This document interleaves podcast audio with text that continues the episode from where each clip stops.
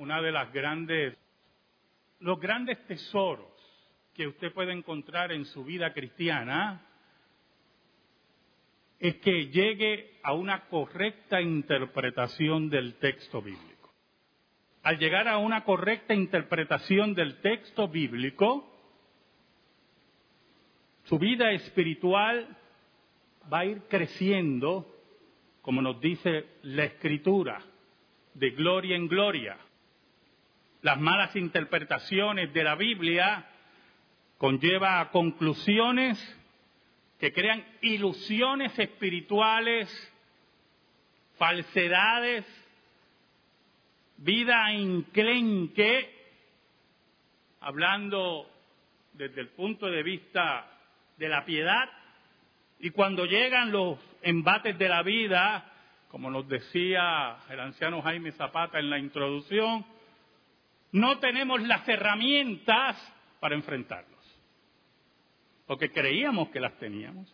Y cuando abrimos el cajón de herramientas, son de plástico, son endebles,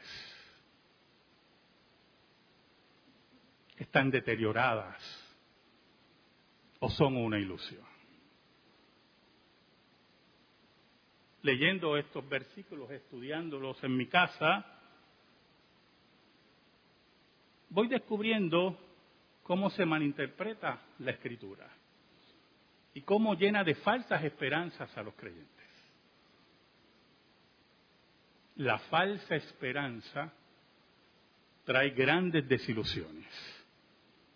Las grandes desilusiones traen cavilaciones pecaminosas. Las cavilaciones pecaminosas traen incredulidad.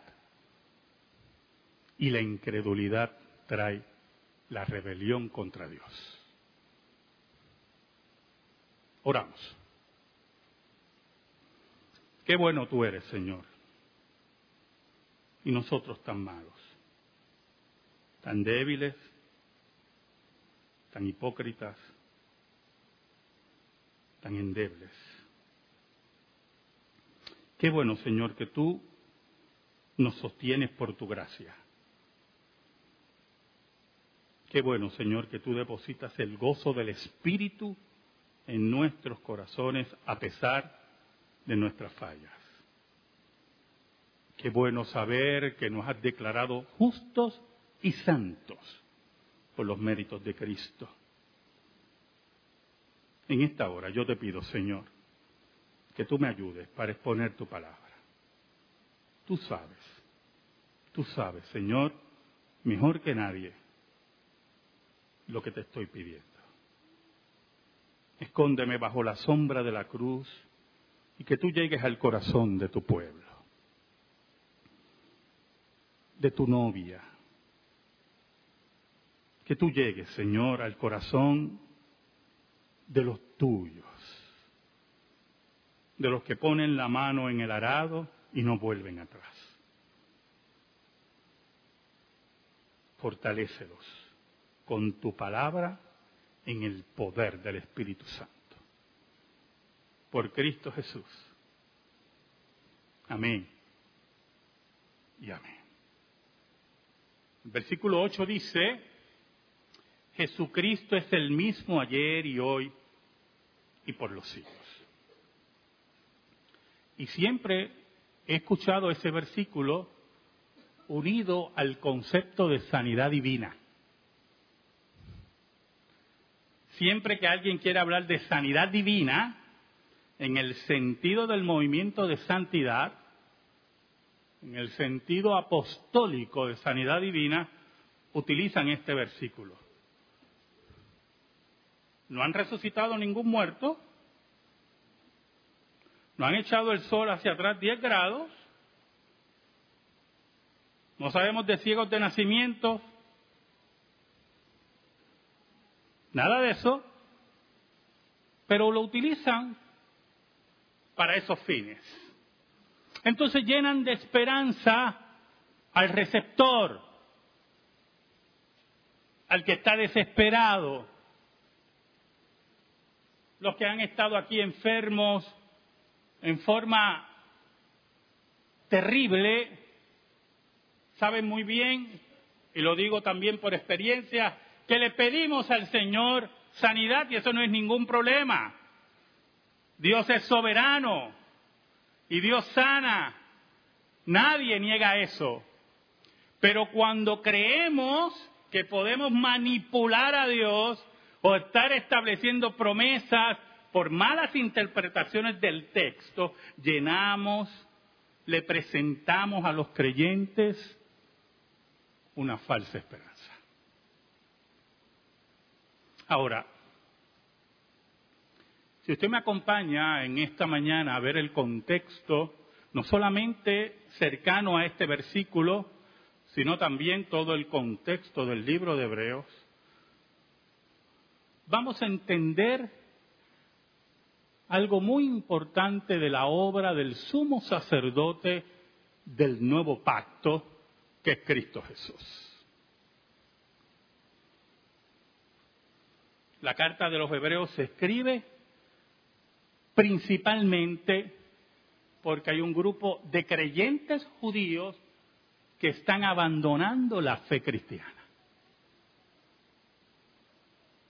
Hay personas al mismo tiempo que se mantienen en la congregación y quieren mezclar sus obras con la obra del Gólgota. Hay personas que quieren volver a las prácticas, a las fiestas caducas del Antiguo Testamento, a las dietas del Antiguo Testamento, a los sacrificios del Antiguo Testamento y tratar de conseguir una mezcla, un sincretismo entre esas dos ideas, entre esas dos posiciones. Por lo tanto, el autor de Hebreos, un hombre muy profundo, nos presenta la gran dimensión del sumo sacerdocio de Cristo y del nuevo pacto.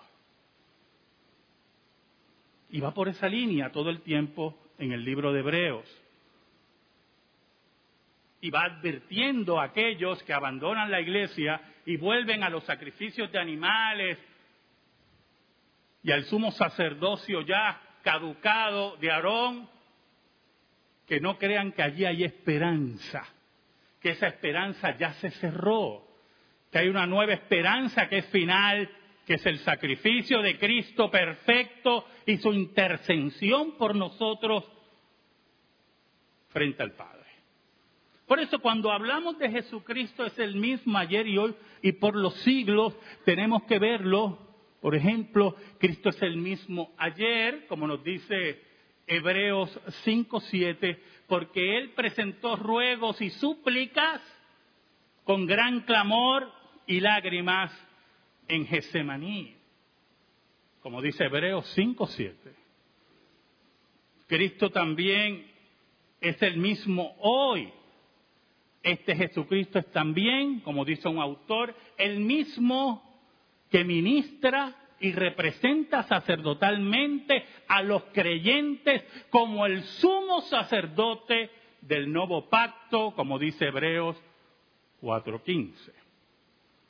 Pero Cristo es el mismo por los siglos, como dice Hebreos 7:25, ya que vive para siempre en su ministerio de intercesión por los suyos. No como era como los sacerdotes anteriores, que morían y tenía que venir otro a sustituirlo y tenían que hacer sacrificios por sus propios pecados. No, Cristo venció la muerte y por eso es el mismo ayer, hoy y por los siglos, porque intercede continuamente por nosotros. En Getsemaní, en la cruz y en su ministerio actual. Ahora, ¿Por qué sabemos que esa es la interpretación correcta del texto?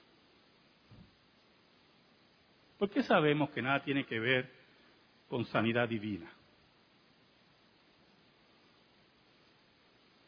Aparte de toda la presentación del libro de Hebreos, que yo le exhorto que lo lean, un libro profundo y tremendo, mi preferido del Nuevo Testamento, el versículo 9 nos dice lo siguiente. No os dejéis llevar de doctrinas diversas y extrañas porque buena cosa es afirmar el corazón con la gracia, no con viandas que nunca aprovecharon a los que se han ocupado de ellas. Oiga, y, y el autor de Hebreos nos dice, nos habla de doctrinas diversas y doctrinas extrañas. ¿Y qué nos quiere decir el autor de Hebreos con eso? Oiga, no, venga la, la, palabra diversa que tanto utilizan hoy, ¿verdad? Ese cuento de la diversidad, para hacernos entonces creer que a nuestros hijos en las escuelas les pueden enseñar cualquier barbaridad de inmoralidad, porque los enemigos de la moral se han apoderado de la escuela pública en nuestro país. Cuando nos habla de diversidad, el original nos habla como de diferentes colores. Y una de las intenciones de la doctrina falsa es la diversidad, que usted crea que lo que le están presentando no es ese aburrimiento de estar repitiendo que hay un solo sacerdote. Esas doctrinas extrañas que son coloridas así, ¿verdad? Como los dulces esas doctrinas eh, diversas y extrañas que buscan establecer misterios en nuestros corazones y que nosotros estemos cavilando cosas que Dios no ha dicho. El autor de Hebreos nos dice, ¿verdad? No os dejéis llevar, arrastrar, en el original dice, no se dejen arrastrar por el colorido de esas doctrinas que que lo que hacen es cortar la línea de enseñanza apostólica, que lo que hacen es desafiar la autoridad apostólica, que lo que hacen es negar la eficacia de la cruz, no importa el colorido con que venga, pero añade que también son doctrinas extrañas.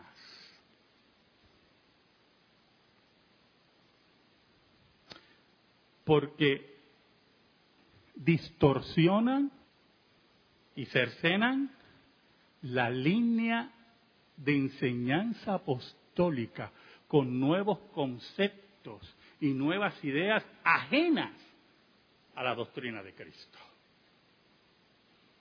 Por eso yo siempre le digo a mis estudiantes que toda doctrina nueva que nadie ha visto por dos mil años, nadie ha visto por dos mil años.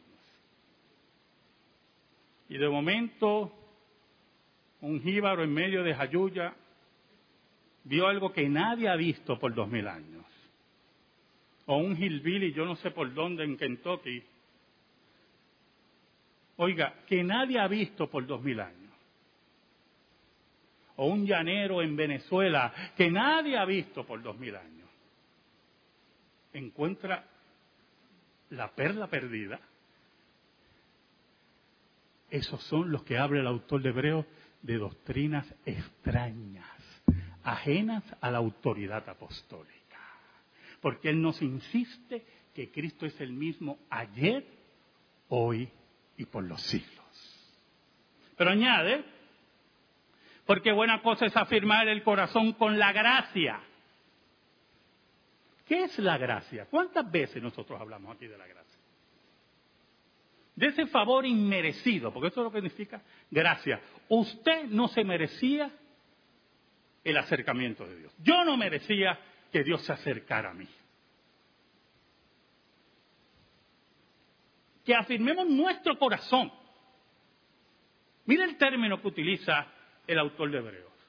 Allí en la intimidad de nuestra vida, allí donde los sentimientos pueden ser confundidos, que sean aclarados por la gracia, que entendamos que solamente Dios carga nuestros pecados, que entendamos que solamente la obra de Cristo, que es la misma ayer y hoy por los siglos, esté presente en nuestra existencia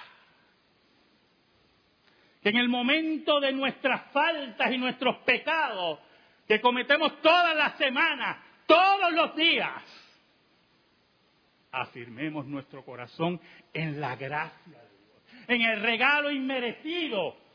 Pero ese regalo inmerecido tuvo un costo, que es el costo de la vida del Hijo de Dios, el sumo sacerdote que es el mismo ayer y hoy y por los siglos. Como dice el himnólogo, ese amor de Dios que nunca cambia. ¿Usted no ha oído a las parejas en la televisión, los adúlteros de Hollywood y los adúlteros en Puerto Rico, los artistas que tanto le rendimos culto? Cuando se divorcian, una de sus grandes excusas, el amor se acabó. ¿Usted no lo ha oído? Esa mentira esa basura, esa inmoralidad para justificar sus actos. El amor de Dios no cambia. El amor que derramó en Cristo para nosotros no cambia. Por eso cuando el arminianismo y sus doctrinas falsas tocan a nuestra puerta y nos insinúan como el silbido de la serpiente que Dios ha cambiado contigo, que le fallaste a Dios y Dios te va a desechar. El autor de Hebreo nos dice, afirma tu corazón en la gracia.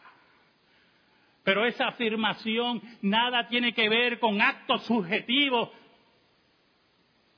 Esa afirmación se basa en que Jesucristo es el mismo ayer, hoy y por los siglos. Pero añade el autor de Hebreos, no con viandas que nunca aprovechan a los que se han ocupado de ellas. Y aquí habla específicamente de un aspecto de la ley de Moisés, el aspecto de las dietas. ¿Sabe algo, hermano? Los que se alejaban de la iglesia no solamente abrazaban las fiestas caducas de Israel, la fiesta que muchas iglesias celebran hoy. A cada rato yo me encuentro con alguien, mira, hoy es la fiesta, yo no sé qué, yo lo oigo yo que estar hablando esto. De la canuja, yo no sé.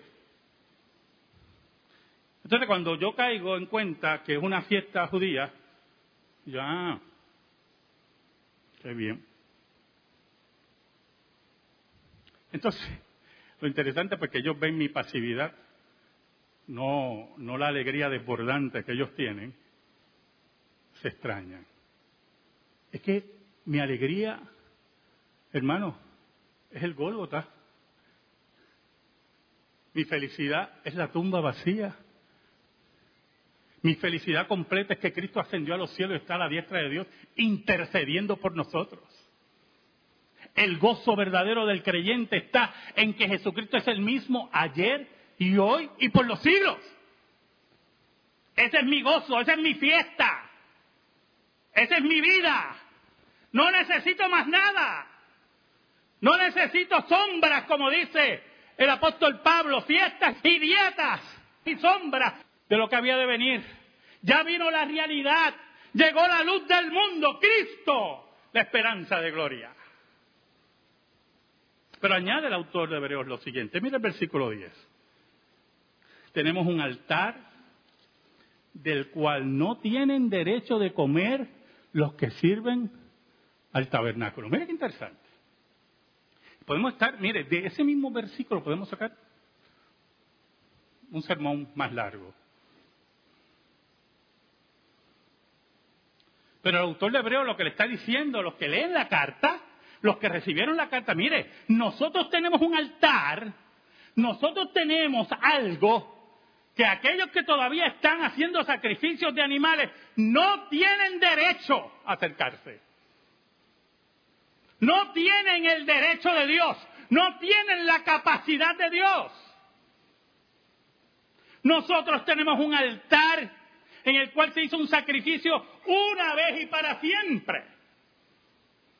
Aquellos que sirven en el tabernáculo, recuerde, en el templo todavía y, y los ejemplos que él daba del tabernáculo, aquellos que sirven no pueden acercarse a este altar. Por eso que el versículo 8 se refiere al sacerdocio de Cristo y al sacrificio de Cristo, porque eso es lo que nos dice el contexto. Todo el que añade otra interpretación tergiversa el texto, engaña y, y funda falsas esperanzas en los creyentes. Y añade, mire el versículo 11, porque los cuerpos de aquellos animales cuya sangre a causa del pecado es introducida en el santuario por el sumo sacerdote son quemados fuera del campamento. Entonces hace una descripción, ¿verdad? Del día de expiación, de los diferentes sacrificios, pero principalmente del día de expiación, porque habla del sumo sacerdote.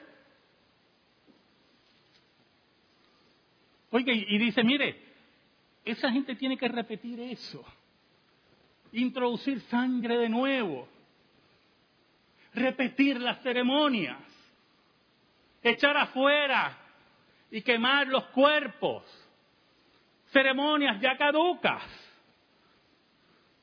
Pero él insiste, y vemos en el versículo 12, por lo cual también Jesús, que es el mismo ayer y hoy y por los siglos, para santificar al pueblo mediante su propia sangre, padeció fuera de la puerta. Y allí en el Gólgota, fuera de Jerusalén, lejos del templo donde iba a terminar ya los sacrificios, allí Cristo Jesús se sacrificó. Pero mire cómo dice, ¿por quién? ¿Para santificar a quién? ¿A todo el mundo? Oiga, que, claro habla la Biblia. A su pueblo. Y eso no cambia, hermano. Eso nunca va a cambiar. El amor de Dios por nosotros no cambia, es constante y es eterno. Nos ama con amor eterno, dice la Escritura.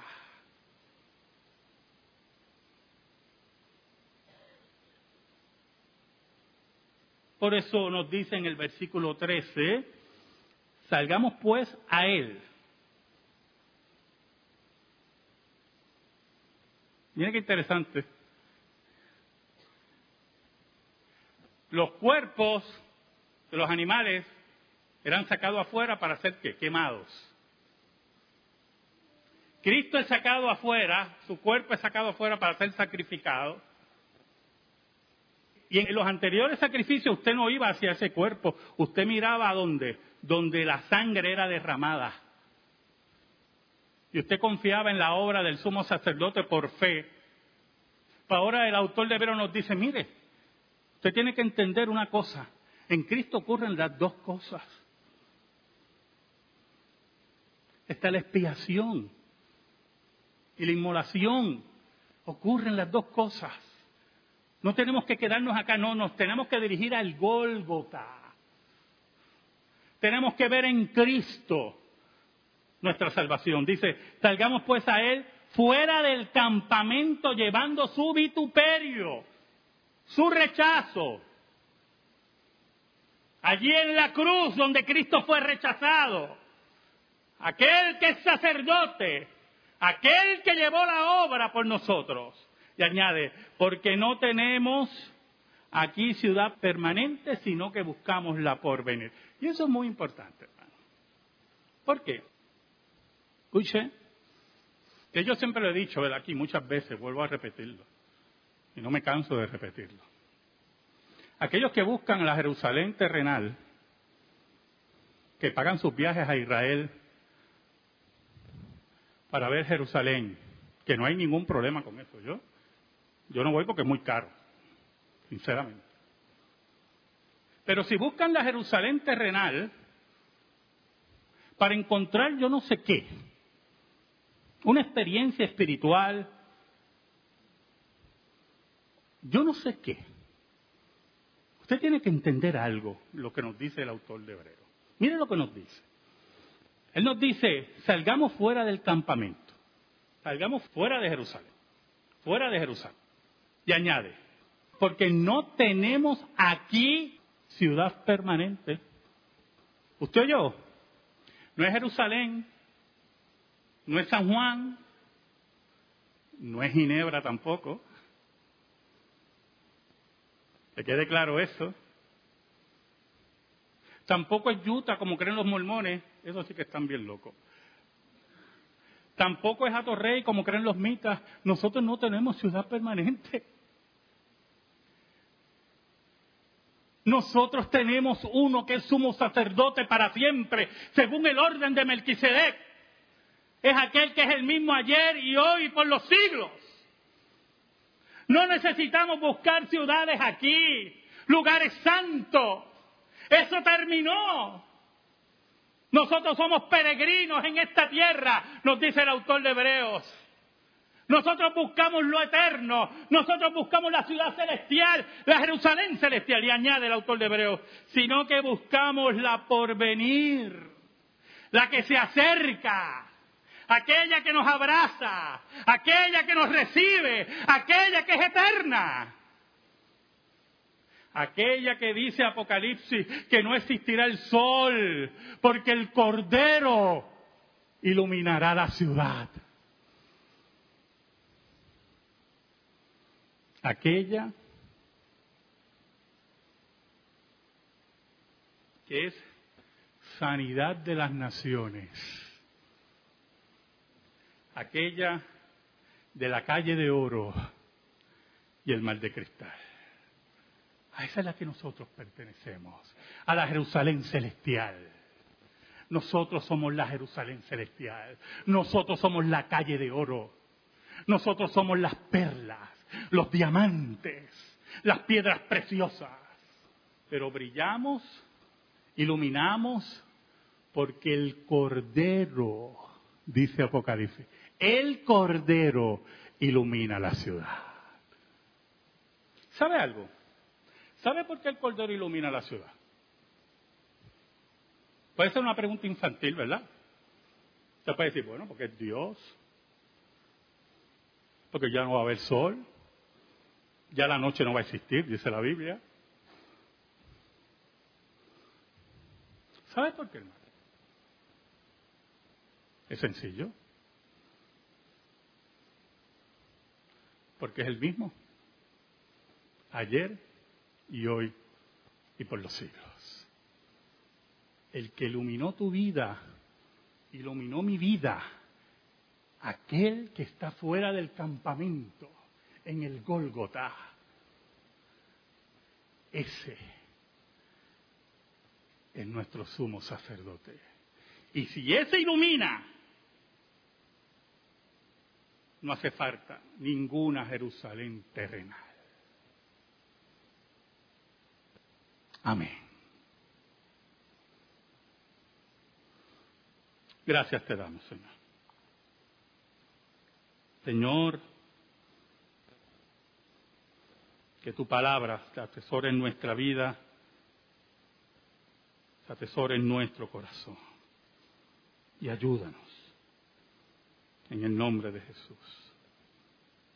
Amén. Estamos en silencio, hermano.